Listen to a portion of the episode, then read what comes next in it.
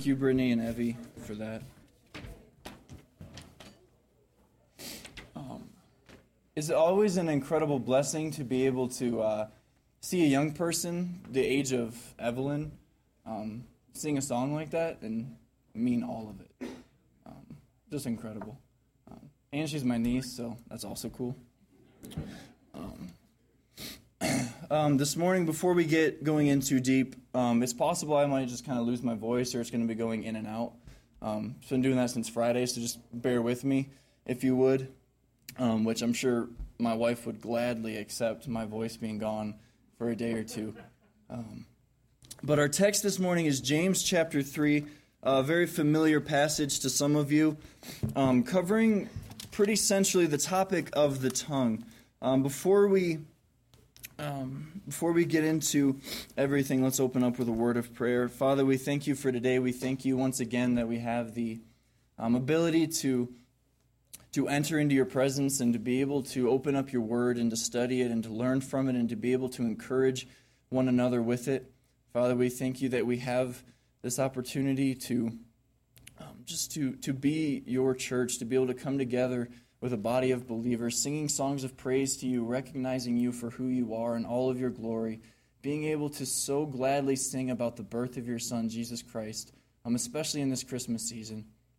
God, I pray that as we uh, look at this study of the tongue this morning, that we would truly understand the impact that our words can have, that we would really understand both the blessing um, and the potential destruction that our tongue has the ability to cause. And Father, I pray that now, this morning we would enter a time of self reflection, allowing ourselves to be honest um, and to be able to see clearly the way that the tongue is um, intended to be used. Father, I just pray that you would um, enter into this place this morning. It's in Jesus' name. Amen. Um, so, again, James chapter 3, uh, verses 1 through 12. Um, we're just going to read through the whole text here. James chapter 3, verse 1 through 12. Starting in verse 1 says, My brethren, be not many masters knowing that we shall receive the greater condemnation. For in many things we offend all. If any man offend not in word, the same is a perfect man, and able also to bridle the whole body. Behold, we put bits in the horse's mouth, that they may obey us, and we turn about their whole body. Behold also the ships, which though they be so great, are driven of fierce winds, yet they are turned about with a very small helm, whithersoever the governor listeth. Even so, the tongue is a little member and boasteth great things. Behold, how great, how great a matter a little fire kindleth. And the tongue is a fire, a world of iniquity. So is the tongue among our members, that it defileth the whole body, and setteth on fire the very course of nature, and is set on fire of hell. For every kind of beasts, and of birds, and of serpents, and of things in the sea is tamed and hath been tamed of mankind, but the tongue can no man tame. It is an unruly evil, full of deadly poison. Therewith bless we God, even the Father, and therewith curse we men, which are made after the similitude of God. Out of the same mouth proceedeth blessing and cursing. My brethren, these things ought not to be so. Doth the fountain send forth at the same place sweet water and bitter? Can the fig tree, my brethren, bear olive berries, either a vine, figs? So can no fountain both yield salt water and fresh. Again, for many of us, this is a very uh, familiar passage and conversations about the tongue, but I think it is an incredibly essential uh, topic that we should always come back to. Um, a lot of the language there tells us how unruly the tongue can be. Um, let's just simply, before we get too deep into this, think about this past week. Think about the words that we have spoken. Think about the things that we have said to one another, about one another, maybe even about ourselves. Has it all been positive? Has it all been something that has been glorifying to God? Or have there been times where it has been that unruly evil, that it has been destructive, that it has been a fire? James is offering a very uh, thorough and very clear conversation talking about the tongue here. Um, keep in mind that, that James has a Jewish background. He's writing to those with a Jewish background. And we see this consistent conversation coming back to the tongue. Um, and we see when Jesus is speaking, um, he talks about how, how out of the tongue or out of the flow of the heart, um, is what we so we're, that we're going to be speaking from the heart. And when I looked at this, I'm kind of, you know, in the study, I'm reading through this, and I was trying to figure out why is it that James, in each and every chapter of this book, that he keeps coming back to the tongue? Why doesn't he talk about the heart? Why is it that he's not focusing in on the heart? He keeps saying tongue, he keeps talking about mouth. And you continue to remember the words that Jesus spoke concerning the tongue. And as I studied this, um, you start to learn that the Hebrews focused very much on the actual guilty member um, where when we read in the scripture talking about if your hand um, offends you, to cut it off, um, as if the hand itself is evil. We know that that's something that is produced from the heart. When we talk about feet swift to shed blood, it gives this idea that the feet are actual culprits in a murder, or that the feet are something to be evil. But again, it's all stemming from the heart. We, we read about eyes of adultery as if the eyes are inherently evil, but it's from the heart and the way that we use those eyes. And so with this Jewish background, again, he's, he's focusing on each individual member as if they are the guilty party, but we know that everything is stemming back from the heart. Um, I wasn't always great in my science classes, um, but in, you know, physically and as far as anatomy goes, the tongue is not directly connected to the heart. Correct? Is there any doctor in here? Okay, I think I, got, I can get that far. Right? That's like middle school stuff. But spiritually speaking, from the heart enters up into the mouth and it comes out, correct? We know this is when, um, when I was younger, and any time that I was ever to say anything mean, or if I were to use a curse word or anything like that, and you and your parents, you know, just want to slap you, and your response is, "Oh no, that just slipped out." The response was, "Well, then you've been practicing." Right? And that I didn't always have a rebuttal for that, which might be a shock to some of you. But again, the tongue is the organ that we have by which the heart is expressing itself. We can truly know a person's heart by the way that they speak. We may not always know their heart, but we definitely know their tongue from their speech. Um, it's estimated that a man speaks over 25,000 words each day. That is a lot of words. Some of us, a lot more words than others. Um, for women, the number is over 30,000 words each day. Now, before you guys are laughing, thinking I'm going to get myself in trouble here, um, you know, I like to think that it's simply because the woman has to correct the man constantly. At least in my experience, right? Um, that's that's kind of the way it is in our house. I say something dumb and she tries to fix me up. Um, but that's why I married her, right? Um, this equates to a 54 page book each day by each person. Um, a 54 page book of speech each day, which also comes out to 66 800 page books in one year. Can we imagine that? 66 800 page books of speech in one year for the average person. This isn't someone like me who doesn't ever stop talking, okay? This is the average. That is an incredible amount of speech. And before we make the thorough examination of the text, just keep in mind if we, if we speak so frequently, I think we spend one fifth of our life talking. My question is what is it that we are doing with that speech? When we just briefly read through this text, we see that there can be both blessing and cursing. If we were to weigh that 20% of our time, what percentage would be blessing? What percent would be cursing? In Genesis chapter 3, we see Adam coming forth with the sin of the tongue. Um, right at the fall, you see his address to God, and it's the woman that you gave me, slandering God as if he had something to do with the sin, blaming God, basically saying, I would never have done anything wrong if you hadn't given me that woman. We see this incredible lack of control over the tongue.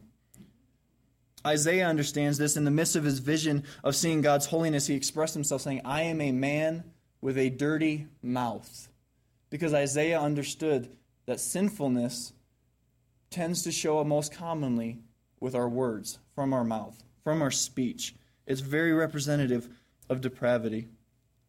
In Psalm 64, uh, we, we can see the tongue being an arrow We're going to continue to see this idea of it being destructive and the things that it can do, but, but rabbis would, would qualify the tongue as something of an arrow because you didn't have to be in close proximity to harm another person with the tongue. Far different than a knife where you'd have to be close, but an arrow because you could kill a man from far away and he may not even have to see you. It's an incredible thought, isn't it, that our words, though they may not be face to face, can still have an incredible effect. Think about times that you may have been harmed by somebody and you weren't necessarily even in the same building, the same state, same country. Our words and the tongue is like an arrow. So James is giving this, this extensive discussion, and again, he mentions um, and gives conversation about the tongue in each and every chapter of his book and he, we're going to see that he's concerned for his people. And much like Paul, he's encouraging spiritual maturity. His goal is to present mature believers to God. We look at Paul and we, we see him as this great evangelist, but what Paul also did so well was discipling those whom, who came to salvation. He writes that his goal was to present mature believers to God. It wasn't simply to allow to get them to attain salvation, to give them the gospel, and when they received it, he just departed from them and never spoke to them again. He was so passionate about presenting a mature believer. We see that the tongue is a tattletale, which reveals the heart. Think about this idea of being able to tame the tongue and how it represents the spiritual maturity. Think of a child. Okay, my son is three and a half. He has zero idea how to control his tongue right now. Anything that he wants to say, whether good or bad or just gibberish, because he's been doing that recently. I don't know if your kids just started saying gibberish randomly and thought it was funny, but that's what he does. He has zero control over his tongue. He thinks of something, whatever it may be and however ridiculous, and he just says it. He has zero thought for it. Then you continue to get older, and you're able to continue um, as that as you mature, and you're able to control the tongue a little bit more. Um, but we see this discussion, and again, if he's going to mention it in each and every chapter, I think it's important. James is writing about controlling the tongue. And in verse 1, he opens up My brethren, be not many masters or teachers, knowing that we shall receive the greater condemnation. He starts off this discussion with a, a brief introduction of saying, Hey, w- not all should be teachers. And this isn't just because, um, you know, and whatever the, the different theological arguments could be for here, but strictly within this verse, understanding that the power of the tongue can receive greater condemnation. Your words have an effect on your judgment. Think about this. If those who teach, okay, as this moment right now, teaching the larger audience, right? Think about the effect that a teacher has in a classroom. Those who have an audience have responsibility. And he says, that those who teach shall receive the greater condemnation. Be careful of what it is that you say. This is why each and every time Pastor Ben allows me to preach, I have a terrible week leading up to it. Because I truly understand the severity of what it is that I'm going to be teaching. I understand these are not my own thoughts. I'm not nearly clever or smart enough to give you any great original ideas but understanding the weight of what it means to preach the Word of God and understanding the severity that God will judge that with is an incredibly painstaking thing for me. It's, it's a heavy weight. And um, in one of my classes for, for school, reading about um, Spurgeon all the time, doing a report on Spurgeon, and when you read some of the things that he's written, you just realize the incredible weight he was always under in preaching how the physical toll that it took on him, giving 13, 14, 15 messages in one week, sometimes four or five in a day, and how incredibly exhausting it was for him. Not only because of the physical energy, but the spiritual and emotional toll that it took on him. There's a caution for teachers because at the heart of the teaching ministry is words. Some of you remember the great teachers that you had understanding the words that they said, whether it was in teaching or simply in mentoring you, some, a word of encouragement that they said. Then we can also look at the other side, can't we? A teacher who was harsh in their speech to you. Continuing past the idea of a teacher, let's look at parents. Again, the first line of defense in teaching. Parents have an incredible opportunity to either encourage or bless their children, or to curse them and bring them down and to tear them down and be this consuming fire. An unreliable tongue can be destructive. And this is why James is so passionate at the beginning of saying, look, because of this destruction that the tongue can cause, not everyone should teach. And those of you who are teaching are undertaking a very serious position. An incredibly serious position. And in verse 2, so that we don't get this idea that James is a teacher and he must have figured everything out, in verse 2, for in many things we offend all. If any man offend not in word, the same is a perfect man, and able also to bridle the whole body. Verse 2, he says, Oh, by the way, I still haven't been able to tame the tongue yet either. And just as James can say as he writes this, I can also say, I have yet to learn how to tame my tongue. It doesn't happen. No man is able to. If a man says that he can tame his tongue, then he is a perfect man. And, and we know that there is no such thing as a, a perfect man outside of Christ. And James, the author of this being the half brother of Jesus, I wonder if um, if he's reflecting back on some of the words that he may have said, as he was very, um, very much against the ministry of Jesus at the time. He was not always the greatest supporter of Jesus while he was here on earth. So, was he reflecting back upon these words? And we know that Jesus, after he was resurrected, that he appeared to James. Um, in 1 Corinthians 15, he gives the list, um, appearing to the 12 and appearing to the, to the people and all of this. And then you see this little side note of, and he appeared to James also an incredible thing, just on a side note, to have the resurrected Christ appearing to you. Can you imagine what that would have been like? Knowing everything that had happened, knowing that you had been critical of his ministry, knowing that he is a half brother, and all of these things, and you are now face to face with the resurrected Christ. James understands that out of the heart the mouth speaks. James understands the sinfulness of man and is saying, If any man offend not in word, the same is a perfect man and also able to bridle the whole body. Saying, If you can tame the tongue, you have completely tamed every part of you. If you can control the tongue, you can control everything else. Now, this involves, uh, it's a twofold uh, manner of, of to bridle the tongue or to control the tongue. This is controlling the tongue in gracious speech, where where someone may say something to you or an event may take place and you're gracious in your speech and you don't lash out in anger. But this is also um, the second part, which is the hardest thing for me, is to restrain the tongue in silence. Knowing when to be silent. That's an incredible gift, isn't it? Um, some of you, I already know, have that gift of knowing how to remain silent and when to be quiet and when to just sit and to listen. And in conversation, you're not um, sitting silent, just waiting for your chance to speak, but you are truly intent on listening to the person. That is an incredible gift, an incredible act of discipline, an incredible show of maturity to restrain the tongue in silence.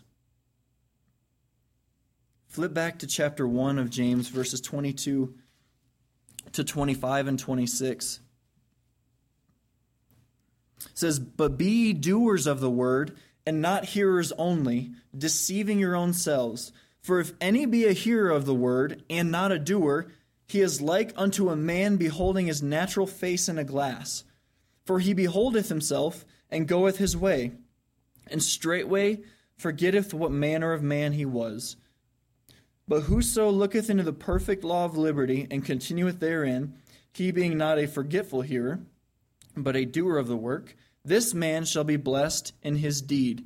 In verse 26, if any man among you seem to be religious, and bridleth not his tongue, but deceiveth his own heart, this man's religion is vain. Verse 26 stands out. If any man among you seem to be religious and bridleth not his tongue, but deceiveth, deceiveth his own heart, this man's religion is vain. If a professing believer is unable in all circumstance to control their tongue, then their religion is worthless. God continuously calls us to control our tongue. We see James giving this extensive conversation about it. But again, it is clear that no man has been able to control the tongue. Verses 3 through 5, we see this disproportional power of the tongue. In verse 3, Behold, we put bits in the horse's mouth that they may obey us, and we turn about their whole body. Behold, also the ships, which though they be so great, are driven of fierce winds, yet they are turned about with a very small helm, whithersoever the governor listeth. Even so, the tongue is a little member, and boasteth great things. Behold, how great a matter a little fire kindleth. I love illustrations. I'm a simple minded person. If I didn't understand the first two verses, I truly understand these, these next few. Those of you um, who, who ride horses, I know some of you um, love horses and are good with that.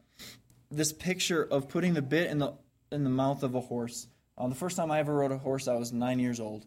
I was far smaller than I was now, right? Still the same, still really thin, but I was just like four feet tall. Tiny individual on this massive horse, yet still able to control it because of that bit in the mouth. There's absolutely no reason I should have been able to control a horse.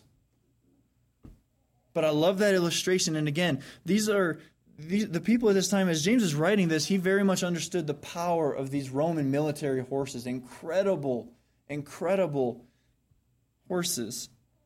Understanding that something so small could control the entire horse. Have this idea of the rudder of a ship. And again, before we say that there's there weren't uh, larger ships back then, in Acts 27, uh, we see that the ship that took Paul across the Mediterranean to Rome held about 270 ish people. It's a decent sized ship. It may not be an aircraft carrier, but it's a large ship still. And yet, something so small can direct every movement. Think about how large our tongue is in proportion to the rest of our body. Again, James tells you it's a very small member, but it controls the whole body. The tongue controls the entire body. And at the end of verse 5, behold how great a matter a little fire kindleth. Here in Colorado and um, over in Tennessee, as of late, we understand this idea of how big forest fires can be. We understand the severity of it. This is why we tell our, our children uh, I don't know if they still have Smokey the Bear commercials, they did when I was young. Um, but if it's too hot to touch, you got to put it out.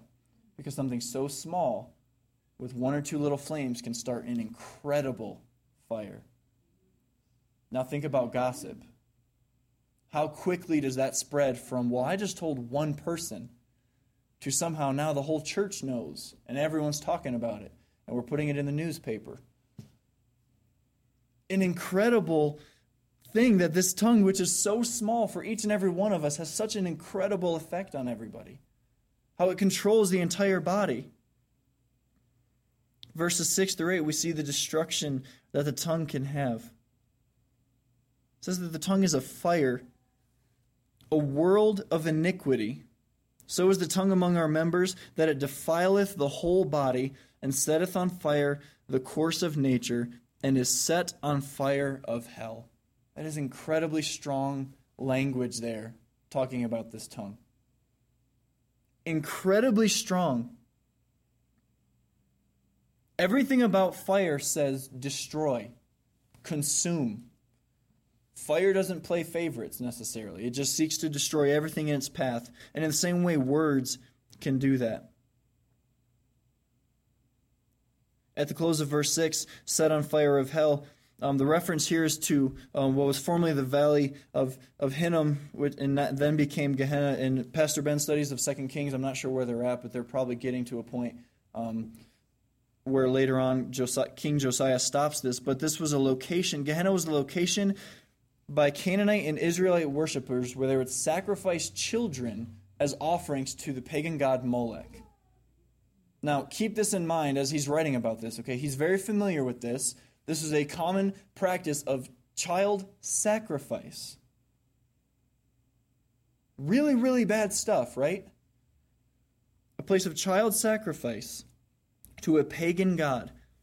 King Josiah in 2 Kings, I think, uh, chapter 17, I don't remember, but he stopped this practice and then he deemed it unfit for any decent usage. Said basically, we want nothing to do with it. It can't be used for anything because that place had been so defiled by the idea of child sacrifice that he couldn't do anything with it. And it became basically a garbage dump where they were consistently burning trash, burning um, dead bodies, burning everything.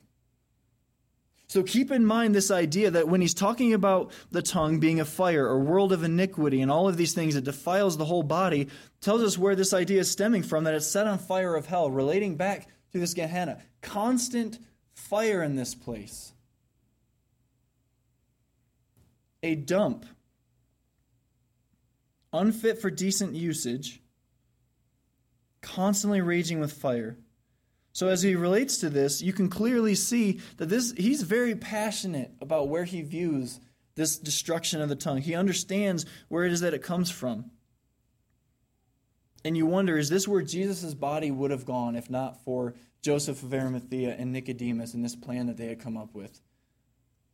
And I, I won't go too far into that, but just think about the idea that we commonly are relating hell and Gehenna in this place of constant um, nonstop burning and fire and, and all of these things, and how Jesus' body did not end up there. In the big picture, just the incredible sovereignty of God over everything, and even all these small and seemingly insignificant details. So, James is writing about the tongue as a world of iniquity. It defiles or stains the whole body. It's an unruly evil also a deadly poison. I think we all understand the effects that words can have, particularly those which seek to tear down or to destroy someone. Again, reflect upon the time that you had received words that would be deemed as a deadly poison. What effect did that have on you? He's clearly writing this with an understanding that I'm sure James had been criticized at some point. I'm sure that James had heard negative things talked about him. And I'm sure that he himself has also said these things. Because again, no man has tamed the tongue, none of us are exempt.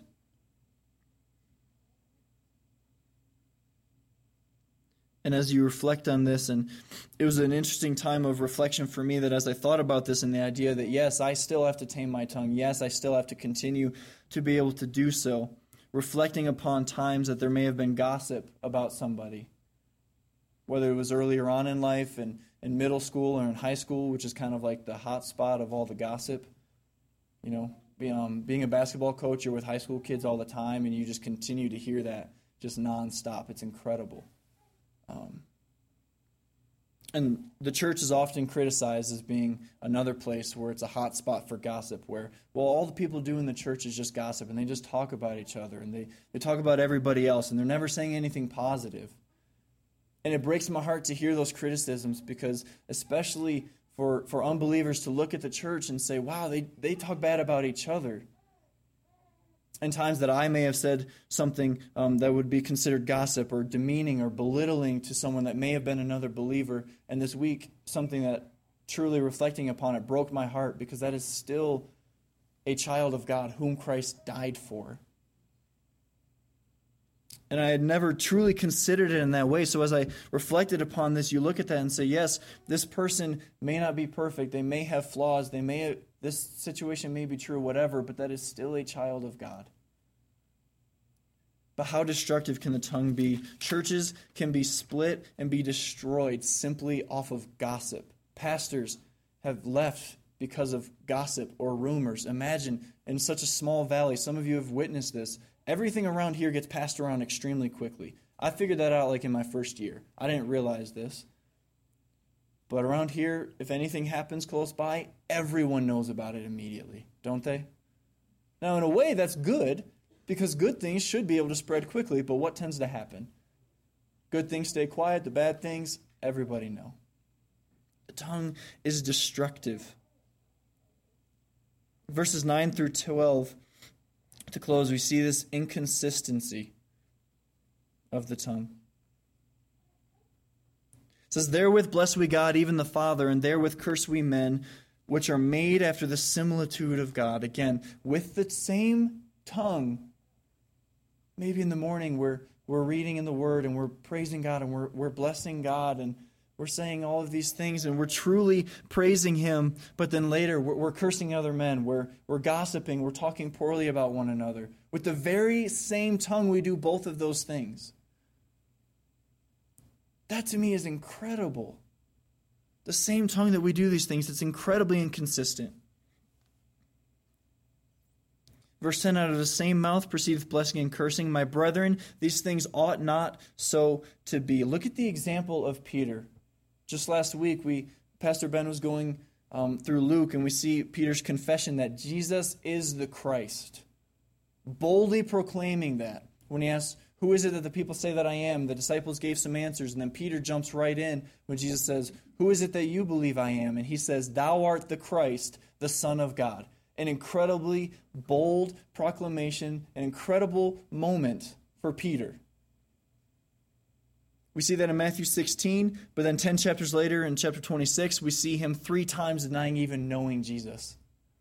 The very same tongue which proclaimed him to be Christ was then saying on three different occasions, I do not know that man. Now, Peter often gets used as an example of um, quick to speak, right? For many of us, we're very quick to speak and slower to listen. And those of you that have already seemed to have mastered that are an incredible encouragement to me personally and to others. The ability to sit there restraining the tongue, to be able to listen, and to simply offer the right advice at the right time is an incredible sign of maturity.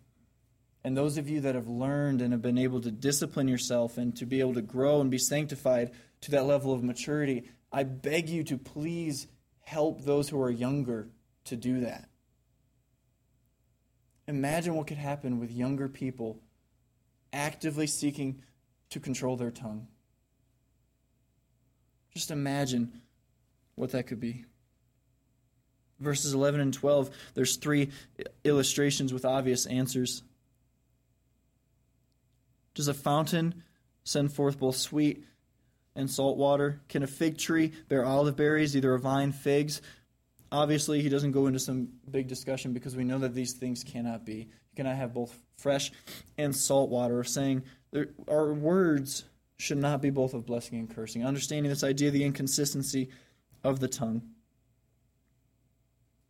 Taming our tongue is a mark of spiritual maturity, the continued sanctification of a believer, the attempts to control their tongue. as I was reading through one of these the articles that Spurgeon had written, he was um, very concerned with a lot of the the speech and the conversation back in the late 19th century with a lot of things that were happening within um, the Baptist Church over in London.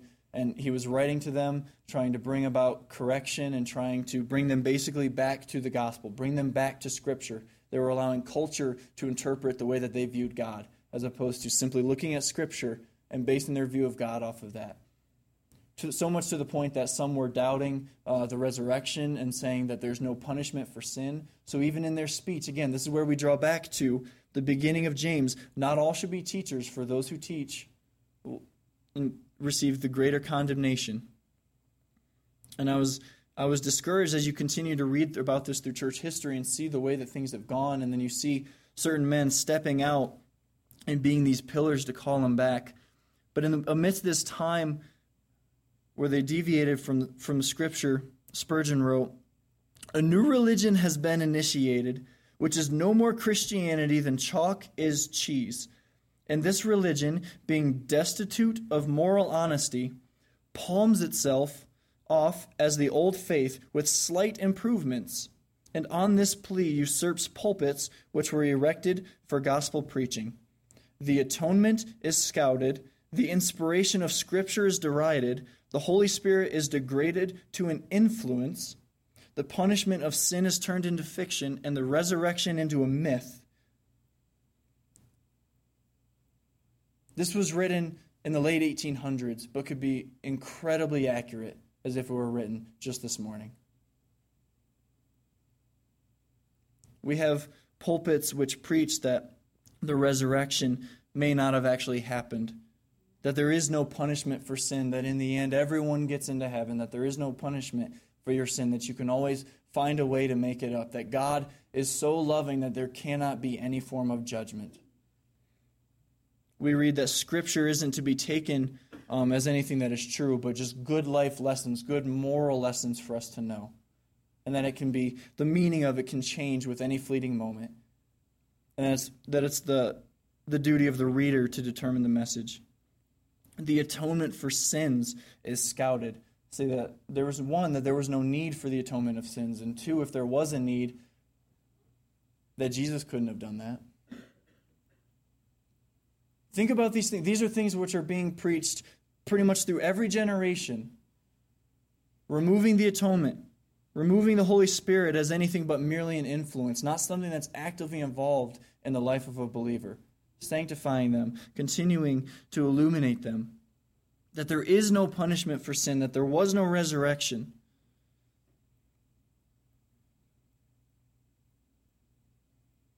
And these were things which were being spoken about from a pulpit at this time. And Spurgeon is writing, saying that these things cannot be so. And James makes it incredibly clear how important our speech is. That if we preach those things which are inaccurate, if we preach that there is no punishment for sin, what are the effects of that? If we don't preach the resurrection, what is the effect of that? If we preach that there was no atonement, what is the effect of that? It was incredibly convicting to see this and to understand that each and every word that is spoken, whether a teacher or not, is incredibly important. Again, one fifth of your life you are speaking, you are using words. What is it that we are doing with those words? Are we simply complaining and tearing other people down? Or are we reaching out, speaking about the atonement, speaking about scriptures, talking about the Holy Spirit?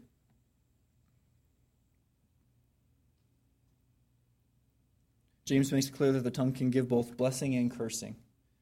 No man has been able to tame the tongue, but it's something that we are to continually be looking after.